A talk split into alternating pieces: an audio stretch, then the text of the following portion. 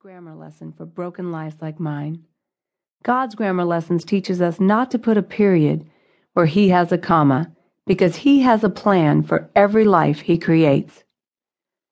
By the time I reached age 24, I did not know how to deal with my feelings. I could not possibly tell anyone that the young woman who seemed to have it all still cried herself to sleep every night, just like she did when she was a little girl. If I went to a doctor for my emotional pain, He'd look at my blessed life and give me a drug for my depression. I couldn't tell my parents because they were still dealing with their own problems, and I didn't want to tarnish their image of me. If I told my friends about my emotional pain, they would look at my success and think I was ungrateful, and I certainly didn't want to pay a psychiatrist to pretend to care about me. So I did what I learned to do when I was a young girl. Once again, I ignored the warning signs. I covered them up by losing more weight winning more pageants, making more money, setting more goals, and filling my schedule with excessive busyness so I wouldn't have time to feel any pain. Then at age 24, I was again thrown back on a road of reality. This time, my emotional pain was so severe that every part of my body was hurting.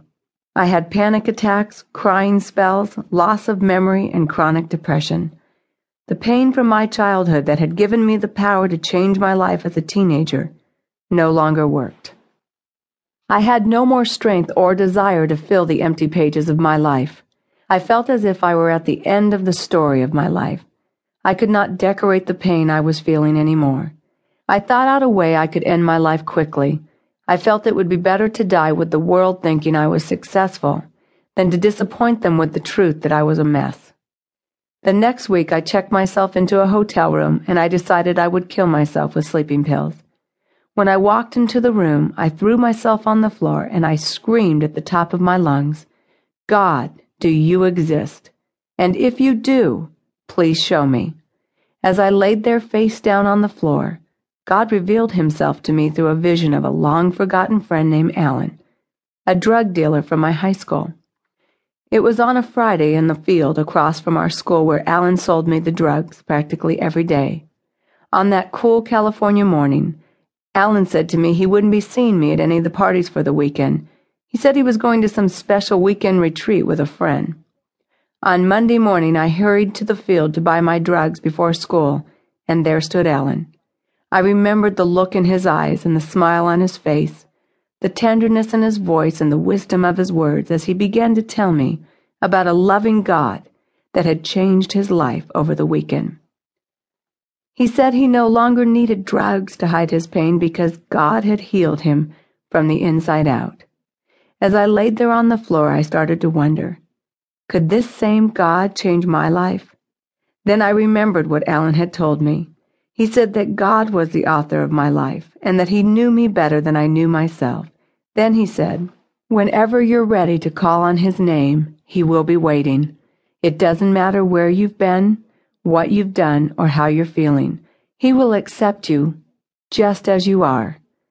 It was hard for me to believe that all I had to do was call on the name of Jesus and that he would heal my hurts and give me a new life. Because of my Jewish upbringing, I was afraid to call on Jesus. So I called out to God and said, God, if you exist and you have a plan for my life, please reveal it to me.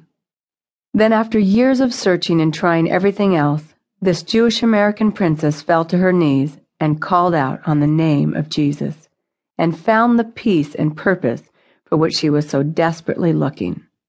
Jeremiah 29 13 and 14 says, You will seek me and find me when you seek me with all of your heart.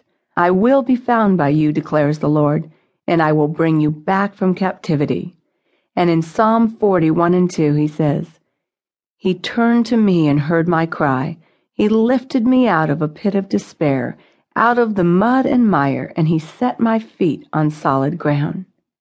I no longer search for a crown appointed by man. I've been given the greatest crown of all, the crown of life appointed by God. A crown that gives me something the world can never give peace. My life makes sense. God now uses my pain for a purpose to bless and encourage others.